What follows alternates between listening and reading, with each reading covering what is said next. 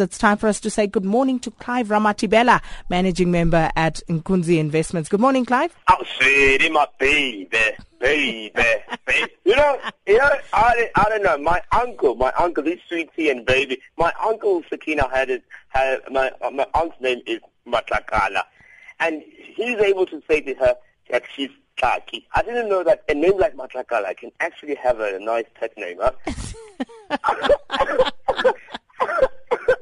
Clive, Asian stocks, they have dropped as investors assess China's flash PMI. What's going on there? The flash PMI is creating problems uh, because, you know, at the first, uh, when we first saw it, we ex- uh, everybody anticipated the fact that it's going to be poor. And it comes out at 50.5, and then therefore people start thinking, well, it's better than what was anticipated. So that means that China is still uh, demanding a lot of um, um, um, um, uh, uh, commodities and is still consuming and is still productive. So that means that something is not right. But everything is not uh, as, as, as blurry as it sounds. What we need to remember first and foremost is that this is the HSBC Holdings, um, uh, rather HSBC's report, the flash PMI. And next week, Sakina, will have the government releasing the proper uh, uh, PMI numbers, and that will give us an indication. We could be talking next week, and we could be actually um, we might have bitten too much uh, than we can chew. And so that's well, let's be careful that we say, oh, these are better than expected. Let's look at what the government comes out with. If it's worse than what PM, uh, HSBC is reporting, then you start being concerned. If it's better, then maybe perhaps we are going through the right track here. So the MSCI Asia Pacific, excluding Japan, that is, uh, it was little changed uh, at uh, early hours of this morning, uh, as much as 0.3%.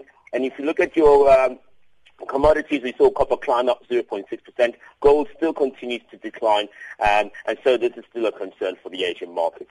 Mm. And then the rand and emerging markets currencies continue to be under pressure, Clive, uh, because mm. the dollar seems to be gaining momentum all the time.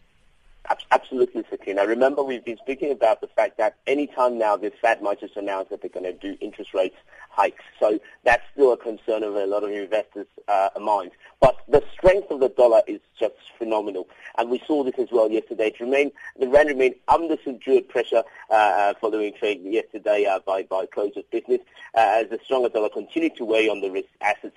Losses were witnessed across uh, most of the emerging market currencies, including the Turkish lira, uh, the Russian ruble, and uh, which also struggled against the dollar. We saw even the yen uh, take a bit of strain, and this is this is uh, very very uh, interesting as well.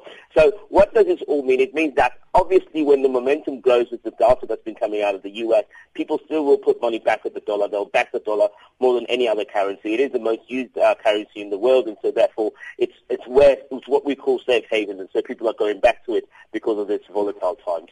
Mm.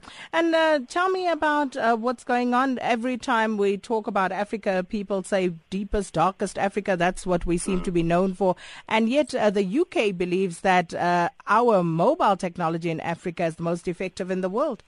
Yeah, you know, not just any UK person, but the UK International Relations Body uh, came up with these statistics yesterday. They said they said that the most they've never seen a more effective way of reaching out to people than mobile technology that Africa has implemented. Now, you know the likes of MTN uh, and, and Vodacom have been very much involved. I'll, I'll, specifically speak about MTN because they've really done well when it comes to the African continent. There's also a UK business called Orange uh, as well that does a lot of work here in Africa. What they're saying is that the cell phone banking, banking applications that we've applied in this country and the rest of the African continent, uh, the way it has made it easy for people to do banking, the way it has notified them, the communication, it shows you that mobile technology is advanced, way advanced in Africa than anywhere else in the world. Because you'll be surprised to know, Sakina, that some countries in these developed markets don't actually have what we call cell phone banking. So you should be privileged um, at the likes of Absa, Standard Bank, uh, uh, FNB more specifically,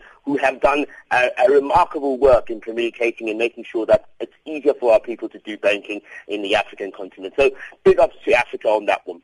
All right, we're going to leave it there for this morning. Clive Ramatibela, Managing Member at Nkunzi Investments.